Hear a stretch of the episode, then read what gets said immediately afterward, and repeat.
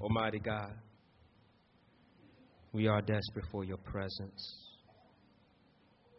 desperate for your spirit to move in our lives. Speak to our hearts, O Lord. Your servants, Lord, surrender to you. May we worship you, Lord.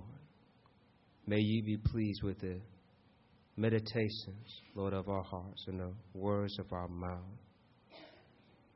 Cleanse us and forgive us of all unrighteousness.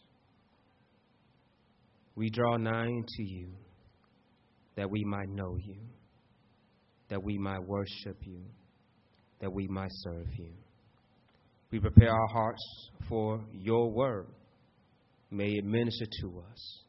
May we see the fruit in our lives. May we glorify your holy name, Lord, we pray. Amen. Those who may have your electronic devices, you can join us in the YouVersion Bible app. Uh, you'll see our text right there dealing with the hope of our calling. Those who don't have the YouVersion, if you have your Bibles, you can open right there to Ephesians first chapter, looking at verses 15 to 23. But to read and again in our hearing, looking at that verse 18, we're kind to tie all things together on this text. Reading from the New Living Translation. Thank you for those who are able to stand and honor the reading of God's Word. It says, Ephesians first chapter, uh, that 18th verse, New Living Translation reads this way I pray that your hearts will be flooded with light so that you can understand the confident hope that has given to those he called, his holy people, who are his rich and glorious inheritance. Praise God for his words. You may be seated. Going to deal with the subject matter of the hope of our call. I want to deal with this morning that we might know that by our faith, our hope in God, we are blessed in this great salvation and in his power. We last Sunday we talked about the hope of the gospel. And knowing that we have this great gospel that gives us this great hope, it gives us a purpose for our lives. Has anyone truly, truly been to the time that when you woke up in the morning and you felt like you had no hope? It's a sad thing when someone feels that way when they wake up. They're feeling, why, why should I live on or what should I do for the rest of this day? But some of us, since we have known Christ for so much of our lives, we, we're trying to re- maybe remind or reflect on, say, I don't remember having such a day. Because when you know Christ, you wake up with expectancy. You wake up feeling good. You wake up thinking that things are going to get better because you serve a God who's in control. And from that area, from that point, that's how Paul can write that I pray that the eyes of your heart are enlightened or flooded with light, knowing the hope of your calling. Oh, it's good news to know that you have purpose in your life. Think about what it means to know God. When you look at this text and looking at, at verses 15 to verses 23, it points out to us that we serve a God of wisdom.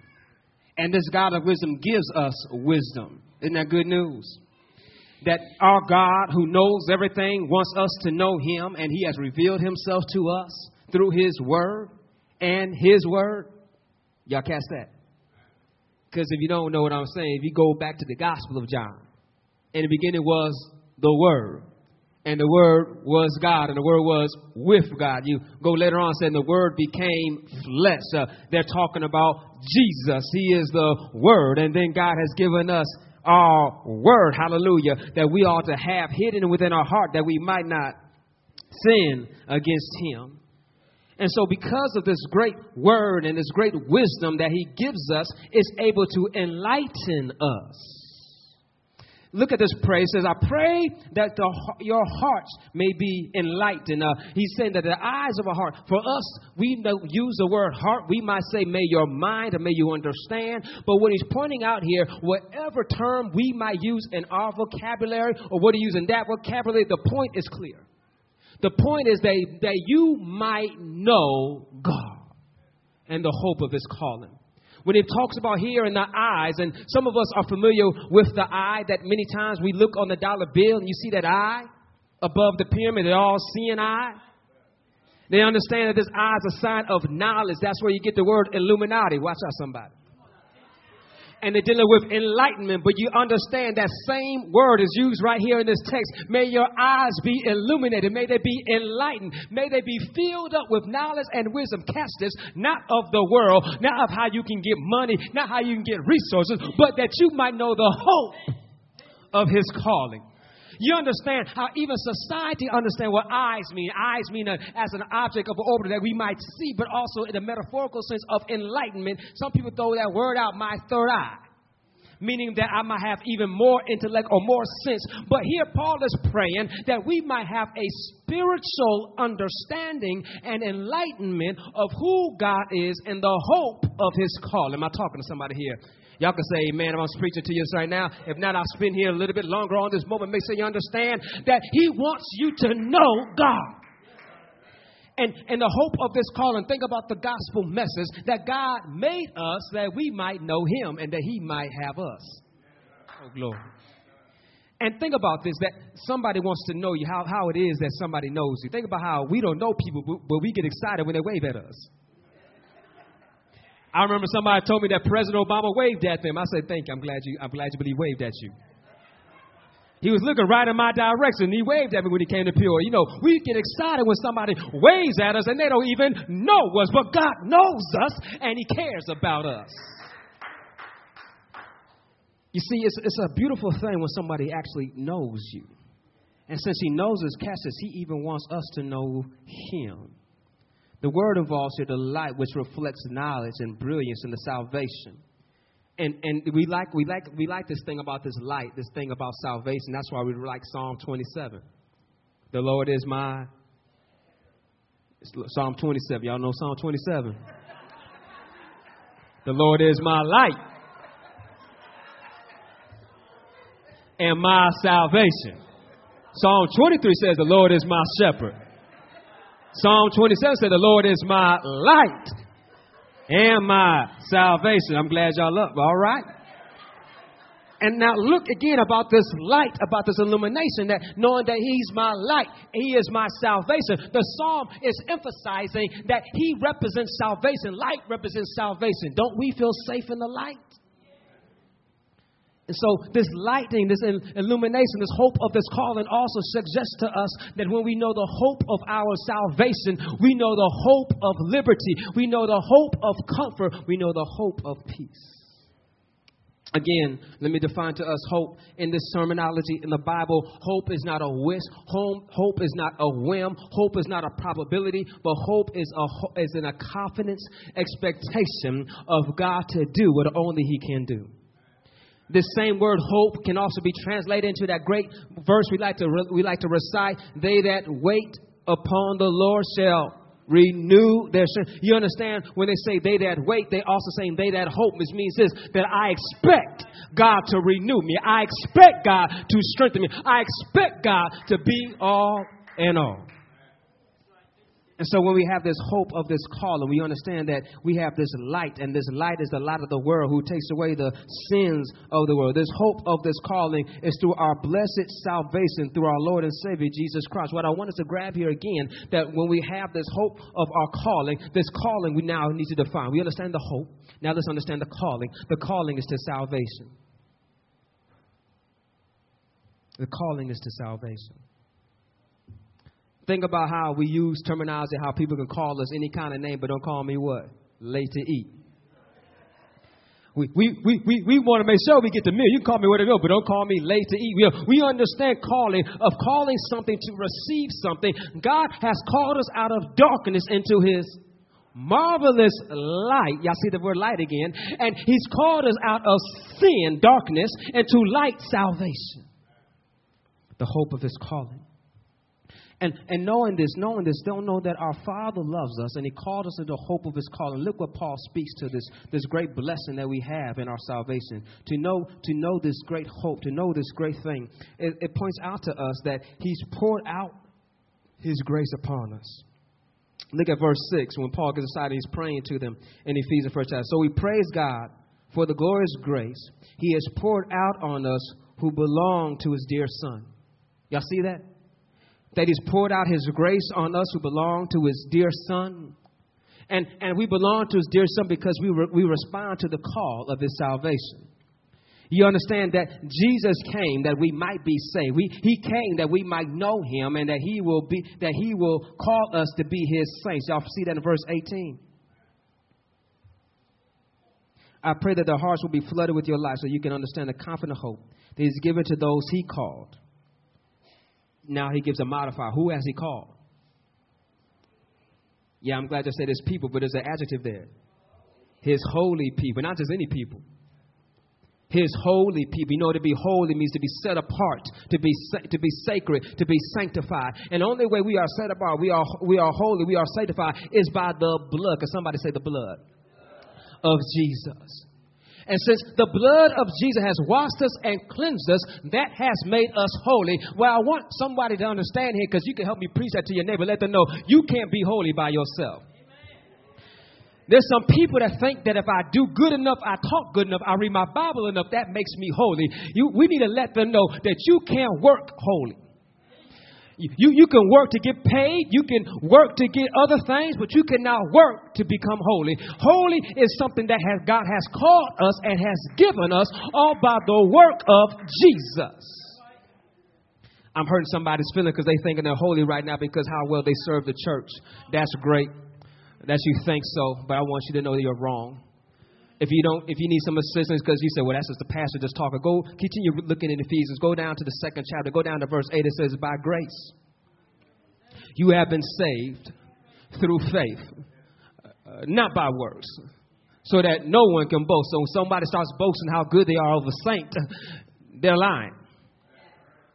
Our boast is in the Lord our boast is that He has called us, He has saved us. And so when we understand the hope of His calling, that we are His holy people, and look, look, not only does He talk, call us His holy people set apart for good things, tell your neighbor you ought to live holy. That we look at this text that says this that not only are His holy people, we are His rich and glorious inheritance. Oh, glory. Mm. One thing when we know the hope of our calling, we know our identity. Think of what it means to know who you are. Think what it means to know where you come from. Think to what it means to know your identity. It makes up who you are. Think about this, for example. Like when we talk about people in their identity, we ask them, we ask them, you know, where do you work? And then sometimes we go further in the conversation, right? We say, who are your people? Who are you related to? And this is all identifying who you are. And some of us, some of us don't like people to know our family because we might be ashamed of our family.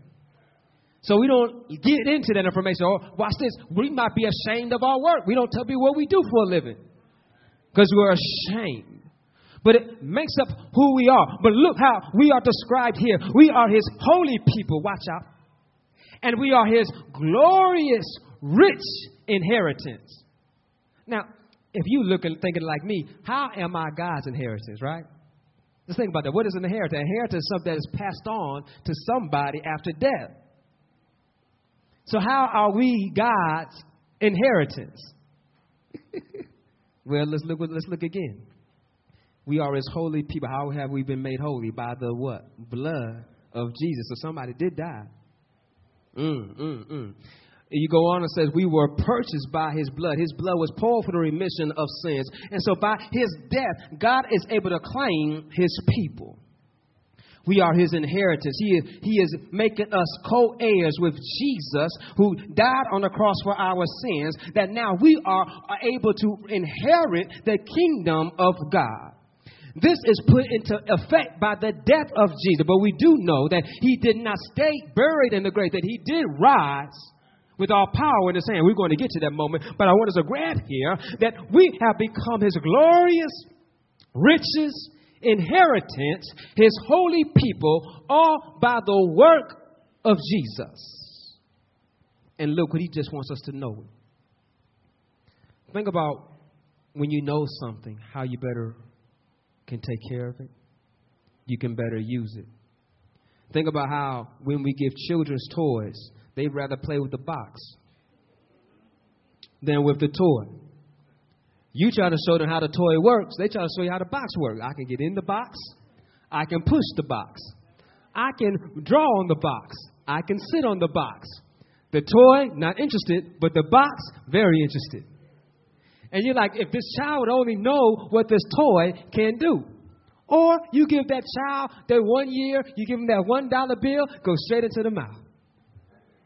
Dollar look good, I put in my mouth, I put everything else in my mouth, I don't put the dollar in my mouth. No, dollar's not for your mouth, dollar's for the store, for you put in your piggy bank, for you to save and add up. But like, I don't know what this is for. Well, we don't know what something is. We don't properly use it, we abuse it, we misuse it. God wants us to know what we have in Him. When we know who He is, we know how to revere Him. We know how to respect Him. We know how to honor Him. But we, we act like we don't know. Watch out, somebody. We start walking around, we start treating God like a genie. We call on Him when we want Him, we call Him when we need something. But yet, you understand that we are His, He is not ours. What I want us to grab is this that we were made to serve Him, not Him to serve us.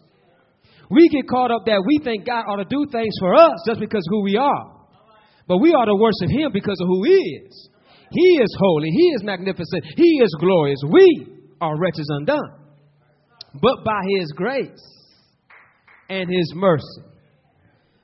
So when we put it in proper perspective of knowing the hope of our call, we start realizing that I am not as good as I think I am but by the grace of God I am that I am. And by His grace, we are the riches of His. We are His inheritance. We are His glory. His, his inheritance means this that He has his, his, an inheritance is defined as this as given to an heir, and therefore saints are seen as His heirs to the kingdom. An, an inheritance is also seen as a gift without purchase. Our inheritance is a gift that was purchased by the blood of the Lamb.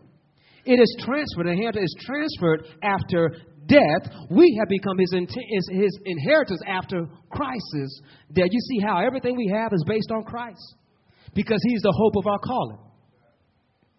And so, think about this what it means to be God's possessions. If we are God's possessions, think about this. Jesus in Matthew 5, verse 48 tells us that therefore you are to be perfect as your heavenly Father is perfect. Another way to look at it is basically when he says this word perfect, we may we may make this word perfect more extreme than what it needs to be, but what he's basically saying that you ought to be mature. You should be grown up. You should be doing big boy things now, big girl things now. Need some more evidence? Look in 1 Corinthians 13 chapter. At the end, we, we read the first part about love, but sometimes we forget the latter part where he says, When I was a child, I did things as a child. I spoke as a child, reasoned as a child. But when I became a man, I put all childish things. What he's pointing out that when I grew in love, I understood what it meant to serve the Lord. We need to understand the hope of our calling and realize that we must grow, we must mature, we must continue to stretch and be all that He's called us to be, as we know that when something is not growing, it's dying. Are you dying or are you growing? Because if we're growing, then we're drawing closer to Him, drawing nigh to Him. And as we're drawing nigh to Him, we start realizing our identity in Him, that we are His glorious inheritance. Think about what it means to be His inheritance again, uh, and the riches of this that in Genesis, we find out that God made the heavens and the earth, and He gave it to man. This earth He gave to us to watch over and to take care of. But we know sin came in and messed up. Adam and Eve messed it up. And because of that, we have death, we have pain, we have trouble in all this earth. But yet in Revelation, he points out that he, behold, I see a new heaven. And I see a new Jerusalem coming down. You understand that? And it's and, and watch what it says there. It says this that God says, You will be my people, and I will be your God. Why is that? Because he wants us to be his inheritance. Think about this that we are his trophies. We are precious in his sight. He loves us so much that he wants us to be with him for how long? Forever and ever. Think about how we love people here on earth, but we need time away from them. I just need to take a walk. I'll be back. But yet God says, I want you around me forever. I heard someone say like this that as long as you got two TVs in the house, you can keep a happy marriage. Basically pointing out that as long as they can watch what they want to watch, do what they want to do, they'll be okay. It's pointing out that oftentimes, as earthly people, as social as we are, we sometimes need separate space from each other. But God is saying, I love you so much, I want you to be forever in my presence, and I will forever be with you. See, that's love at a whole nother level. See, our love is limited. God is unlimited. That I love you so much, I want to be around you through the good and through the bad. That's why He sent His Son to die for us, because He died for us when we were bad. Hello. The hope of our calling shows us that we are better than we thought we were.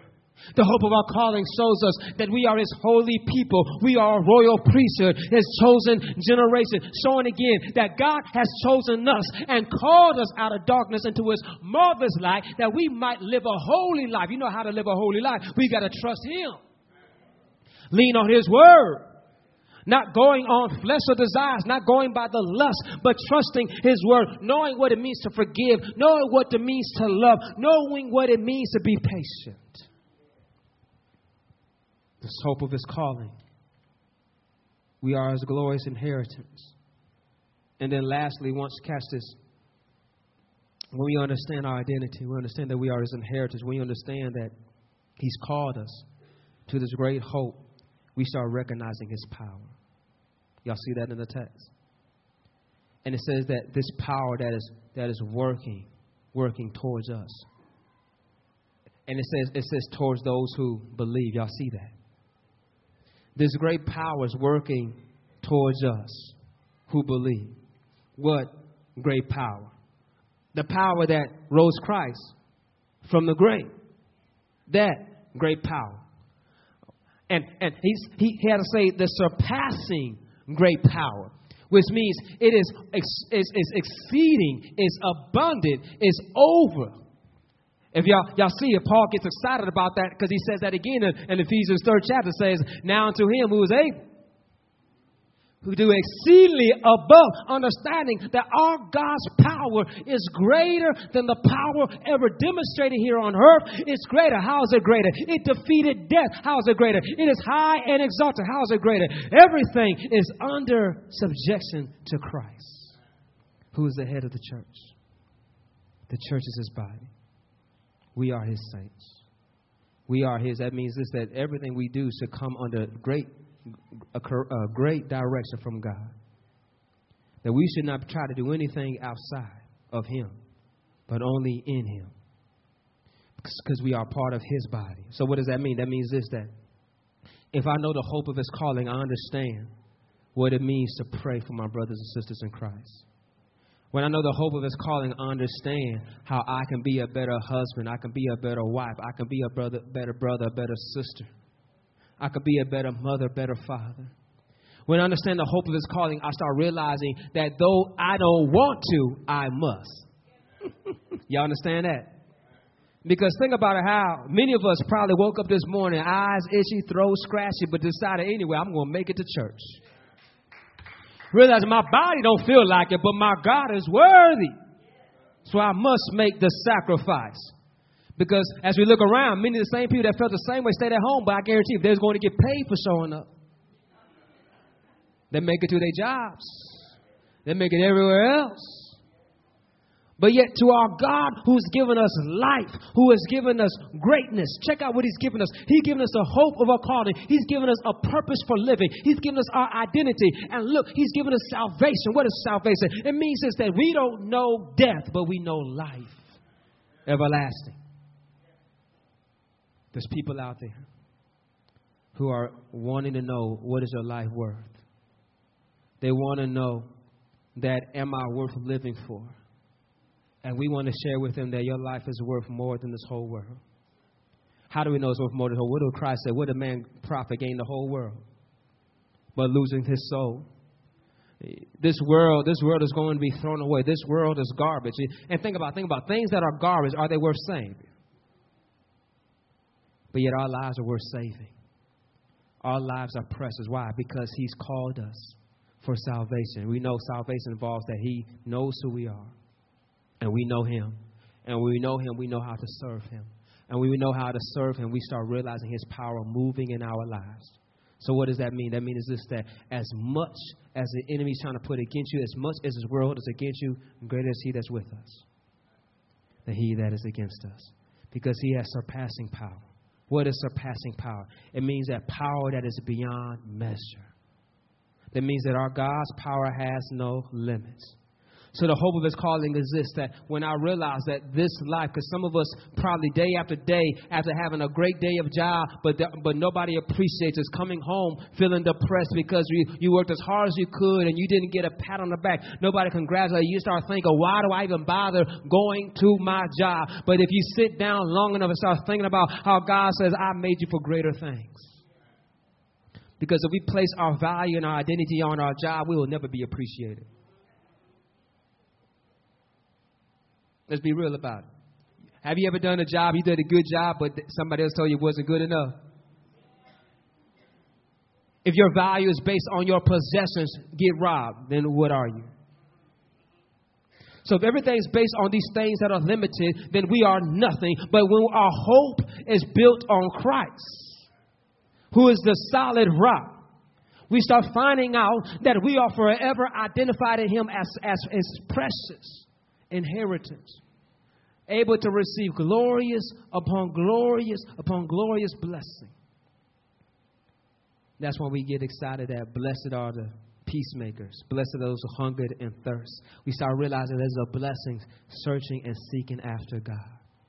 So, what is the hope of His calling? The hope of His calling that you might know Him through salvation, that you might know your identity in Him, that you might know you're His precious inheritance, that you are his trophies, that you are holy, that you are a, a, royal priesthood, you are a chosen generation for goodness and for glory. And catch this that you can operate and move in his power. And when you operate and move in his power, you're able to do things you thought you would never be able to do. I want to close with this great illustration that we love so much about our good friend Peter. Y'all remember Peter, right? Peter, Peter, we know him for denying Christ three times and weeping and soaring, but also remember Peter that he got out the boat. And think about this Peter, Peter, because he had hope in Christ, he hoped he could walk on water. He saw Christ doing a thing that was impossible, and he says, Well, God, if you can do it, I believe you can make me to do it and, and catch us, catch us. Everybody else was scared. Everybody else said it was a ghost. They were staying in the storm. But he says, Lord, uh, if you say come, I will come. He said, come. He got out the boat and he was walking on water. Well, I don't encourage us to realize this that when we understand the hope of our God, He wants us to draw nigh to Him. The only way Peter could get close to Him, he had to walk on the water. And you know, when he walked on the water, he was walking on the thing that was troubling them because you know they were in a storm. They were fighting a storm, but yet because Christ was there, he felt a little bit closer to him. And he says, How can I get closer to you? Beforehand, you said, Let peace be still. And the storm saw. So, as long as I can get close to Jesus, uh, I will be able to make it through this storm. Anybody understanding that when you place your hope in him, all you got to do is call on him, and he's going to call you for, and you can make it through the storm. When we know that our hope is in him, we find that everything's going to be all right. The doctor can be wrong, our economy can be wrong wrong. The president can't be wrong. But our God is always right. He will stay right. He is right. And so you see, the hope of our calling is based on Him. And we can do things that we thought would never be possible. But with God, as Christ told us, with God, all things are possible. And you know when He said that to them, right? He's talking about salvation. Because they thought the rich were going to be saved because they were blessed by God. He's like, no, no, no, it's not about the rich. They think they got one thing, but it's going to be easier for a camel to get into the kingdom of God than a rich. Y'all, y'all, y'all sound, he said, y'all think that's impossible, huh? But with man, it's impossible. With God, all things are possible. How are all things possible? Because we know the greatness of the surpassing power of God. Do you know the hope of his calling? Every head bowed, every eyes closed. Lord, we come to you right now, O God, surrendering to your hope of your calling, trusting you, Almighty God, to be our all in all. Father, we realize, Lord, that we are your chosen people. All who call the name of the Lord, you called us to be holy. You called us to be set apart and live a life that's pleasing unto you. Father, Lord, we, we minister, we want to minister to your glory and to your honor. Help us, oh God, in every aspect of our lives to honor you, to walk in obedience, to walk in submission, to walk in humility, that you might receive all the glory and all the honor and that we might continue to grow and know more and more about you, we pray. Amen.